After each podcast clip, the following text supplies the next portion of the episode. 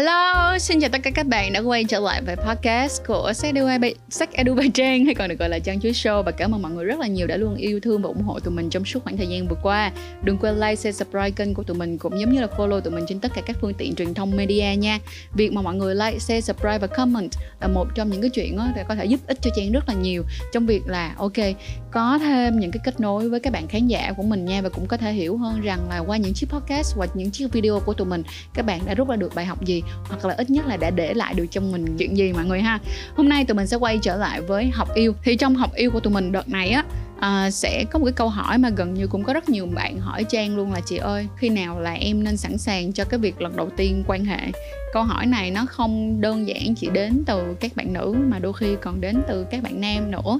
Đa giới luôn mọi người ha. Vậy thì hãy tìm xem coi cái angle nè. Ở những cái khía cạnh khác nhau thì tại sao người ta lại quá là consider người ta lại quá lo sợ trong việc rằng là khi nào lại là một cái thời điểm thích hợp để tụi mình quan hệ tình dục lần đầu tiên nha.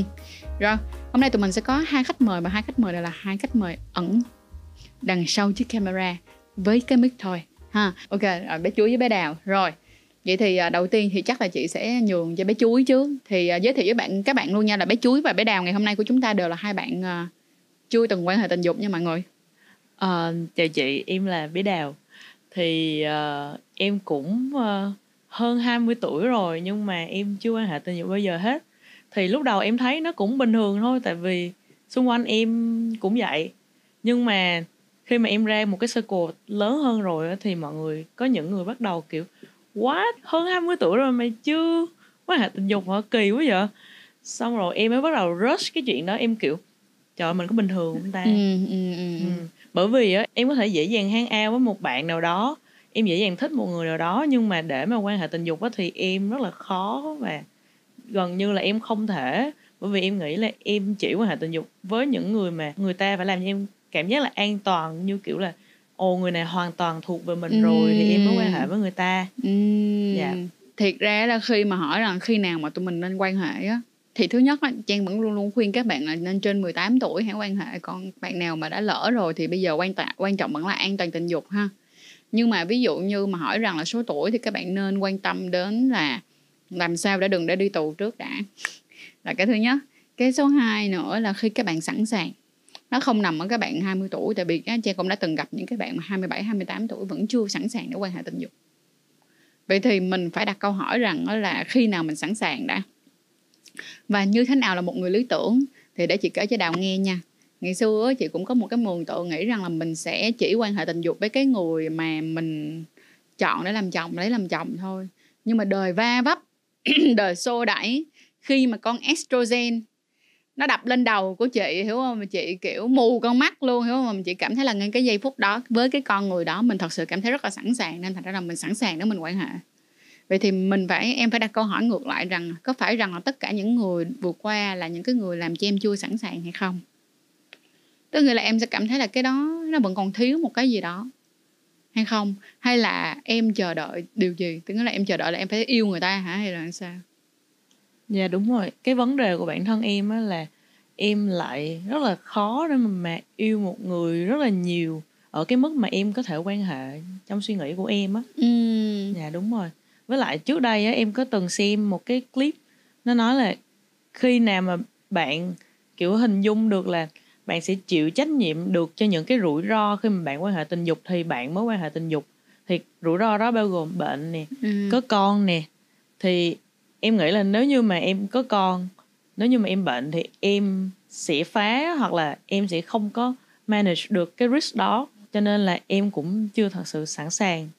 Điều đầu tiên và tiên quyết nhất là những cái trách nhiệm đó mình hoàn toàn có cách để mà mình handle nó, mình kiểm soát nó bằng cách sử dụng bao cao su. Và đi xét nghiệm STI thì có phải rằng là ở hai cái điểm đó thôi, em đã hoàn toàn có thể tự tin hơn trong việc không bệnh, không bầu không? Nhưng mà về cái chuyện mà yêu một người như thế nào là đủ á, thì để chị kể em nghe nha.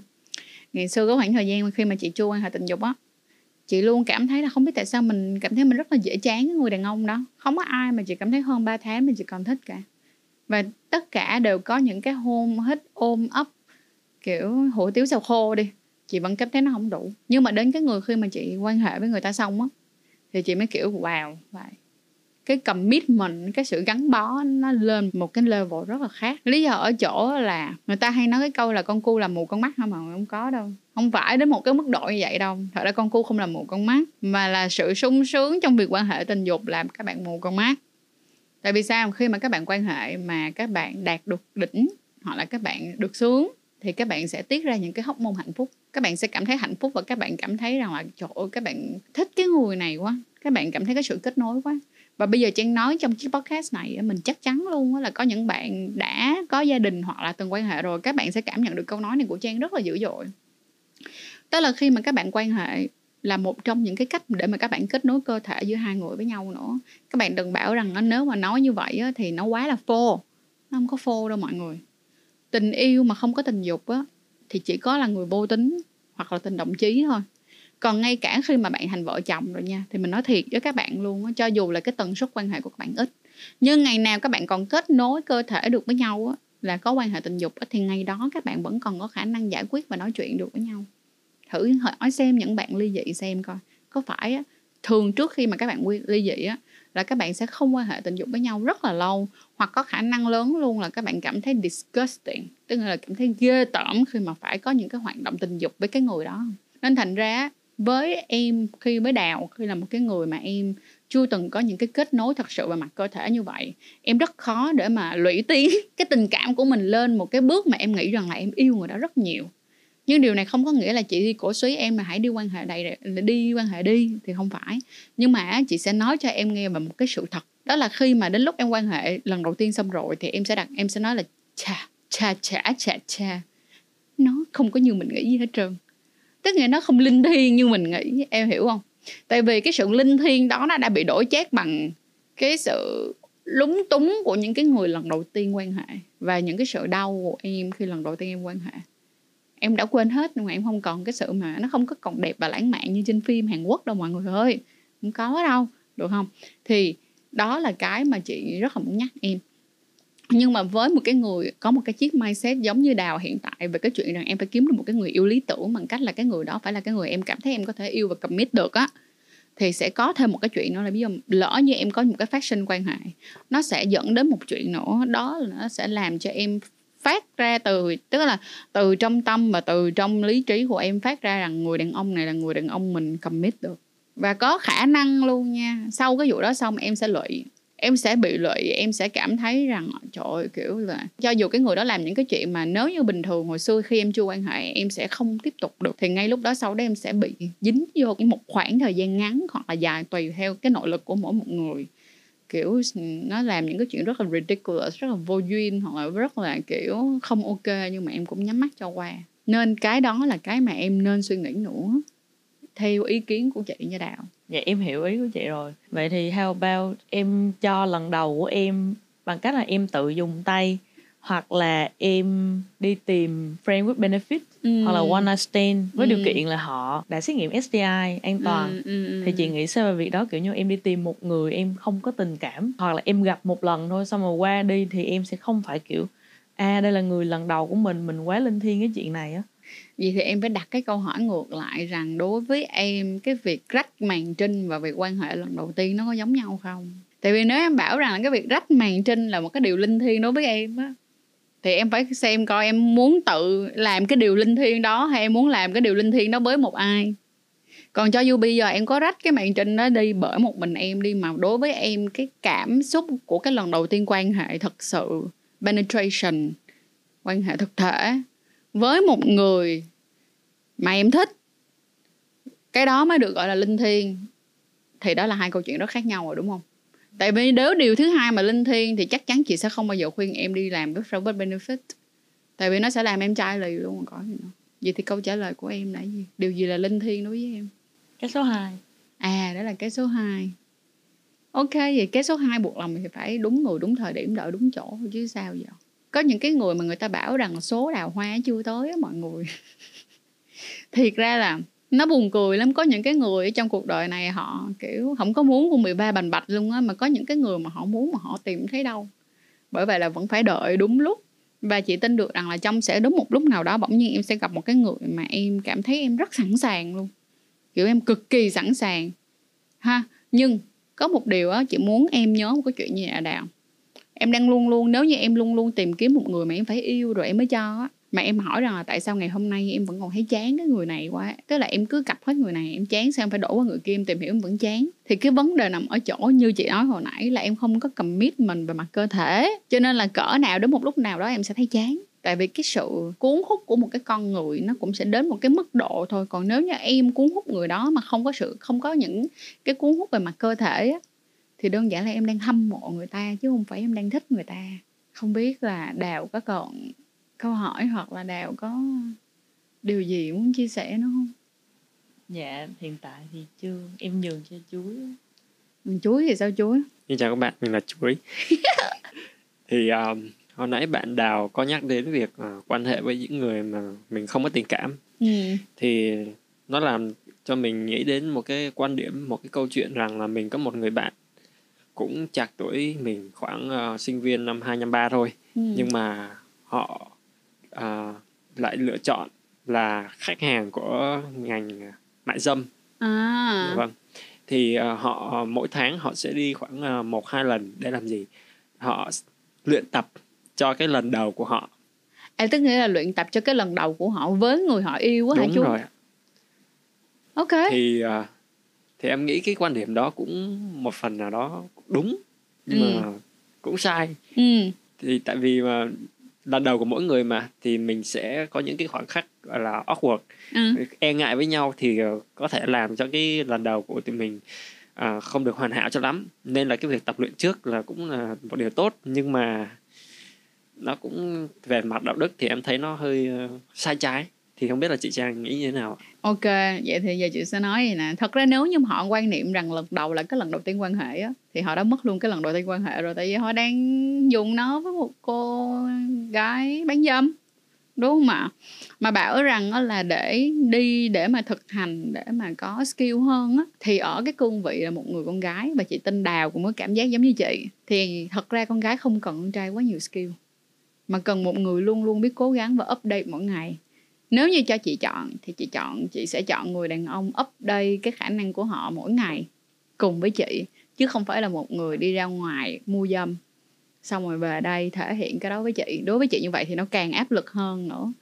Tại vì với một người con gái, nếu như họ chưa từng quan hệ tình dục, hoặc là họ chưa từng có nhiều kinh nghiệm, họ sẽ cảm thấy rất áp lực bởi vì, ô, cái anh này đã từng đi ra ngoài mua dâm rồi.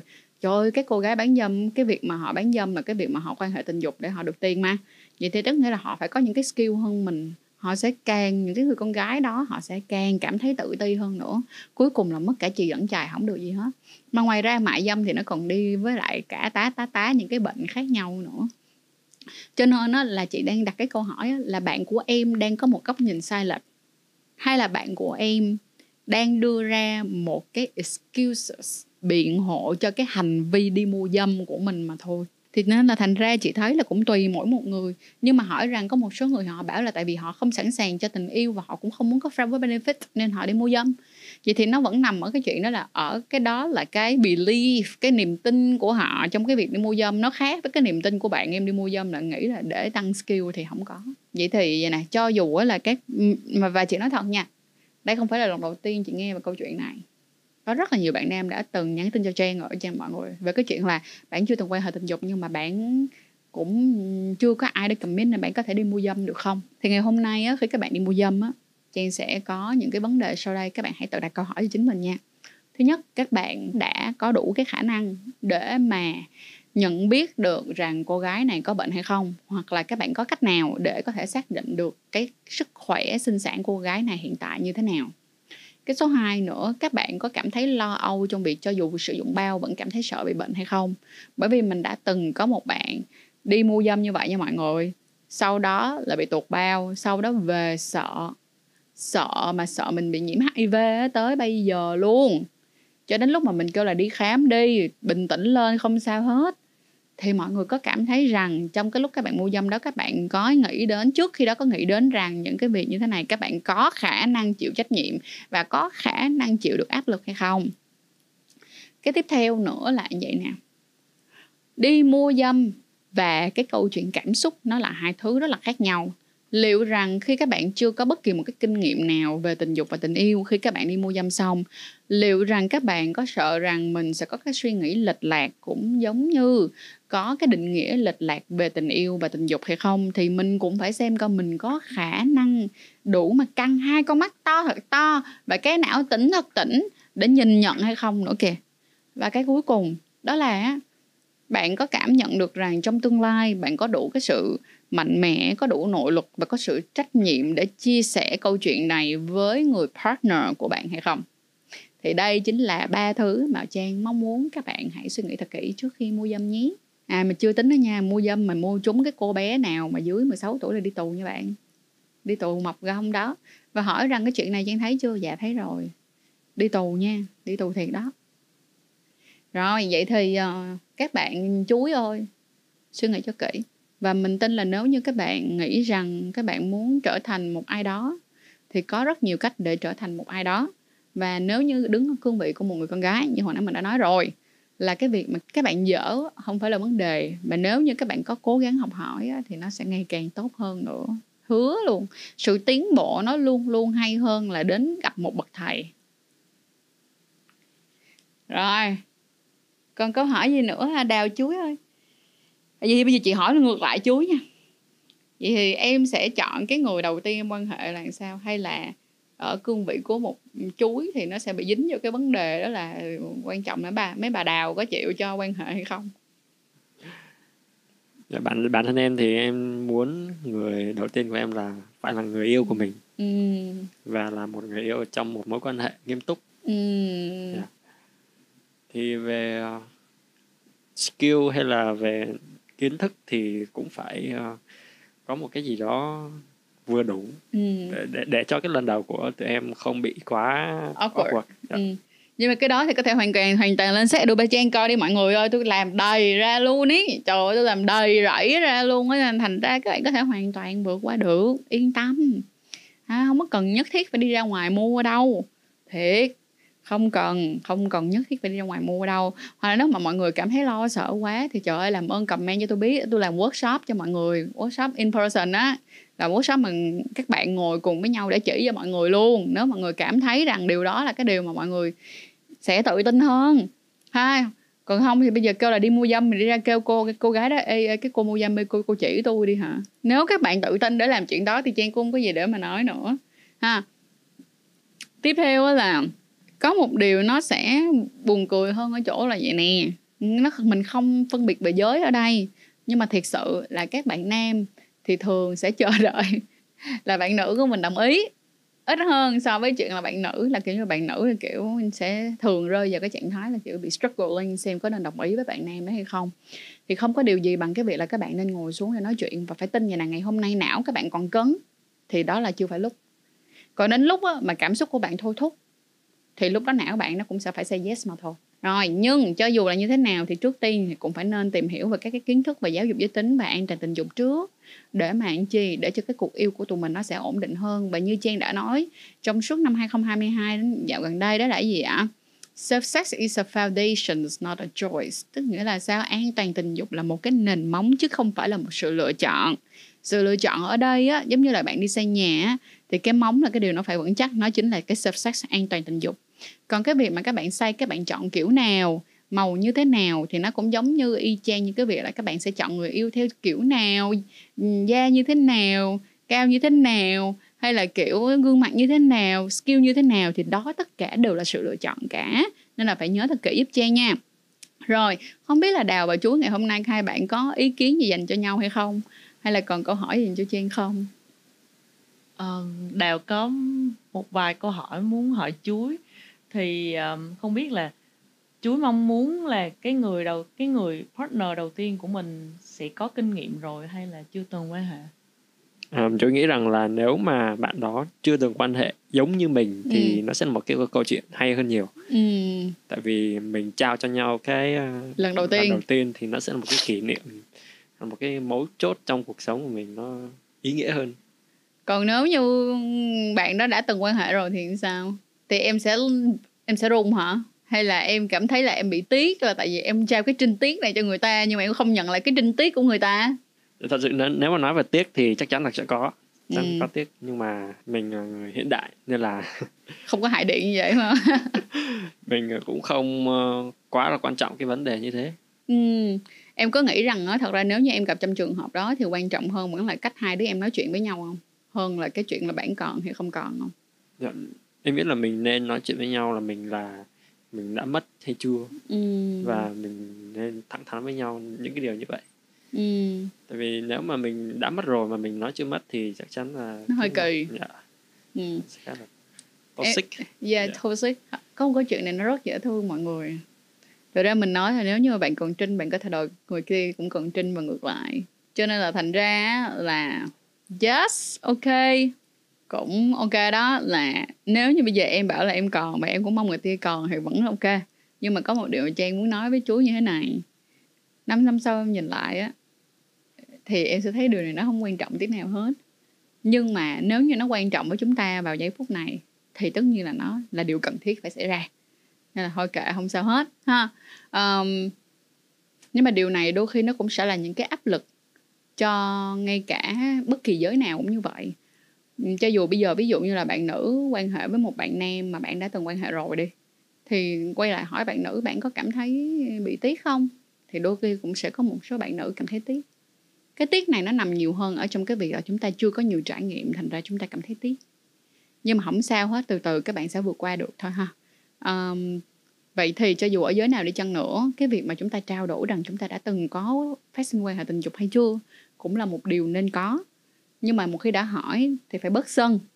Chứ thường khi tụi mình chưa từng quan hệ á mà tụi mình hỏi ra người kia đã quan hệ rồi thì tụi mình sẽ hơi sân si với cái mối quan hệ cũ của người ta một tí. À, tiếp theo á là cho dù như thế nào cho dù là trước hay là đã từng hay chưa từng thì việc mà sách nhau đi xét nghiệm STI là một điều rất nên. Nó sẽ làm cho các bạn tự tin hơn rất là nhiều trong cái lần yêu đầu tiên. Ok thì hôm nay chiếc podcast của cái lần đầu yêu, cái lần đầu quan hệ chọn như thế nào, hay là cái cảm xúc của một người chưa từng quan hệ, hỏi về lần đầu quan hệ như thế nào thì mình sẽ kết thúc tại đây trước. Và nếu như mà các bạn có bất kỳ một cái điều gì muốn hỏi thì cũng đừng quên comment cho tụi mình nhé. Và mọi người ơi, có một điều rất quan trọng là như thế này. Tụi mình đã làm một chiếc playlist rất là đầy đặn về những cái tips, về những cái kiến thức của lần đầu quan hệ, các bạn có thể coi lại ha. Và tụi mình sẽ để cái đường link của cái playlist này ở đây cho các bạn. Tụi mình cũng đã coi cụm nó lại thành một cái bài viết luôn để các bạn có thể dễ dàng tìm hiểu hơn. Rồi, cảm ơn mọi người rất là nhiều và chúc mọi người một ngày thật là dễ chịu. Và chúc cho tất cả những bạn nào đang bâng khuâng về chuyện có nên quan hệ hay chưa cho lần đầu.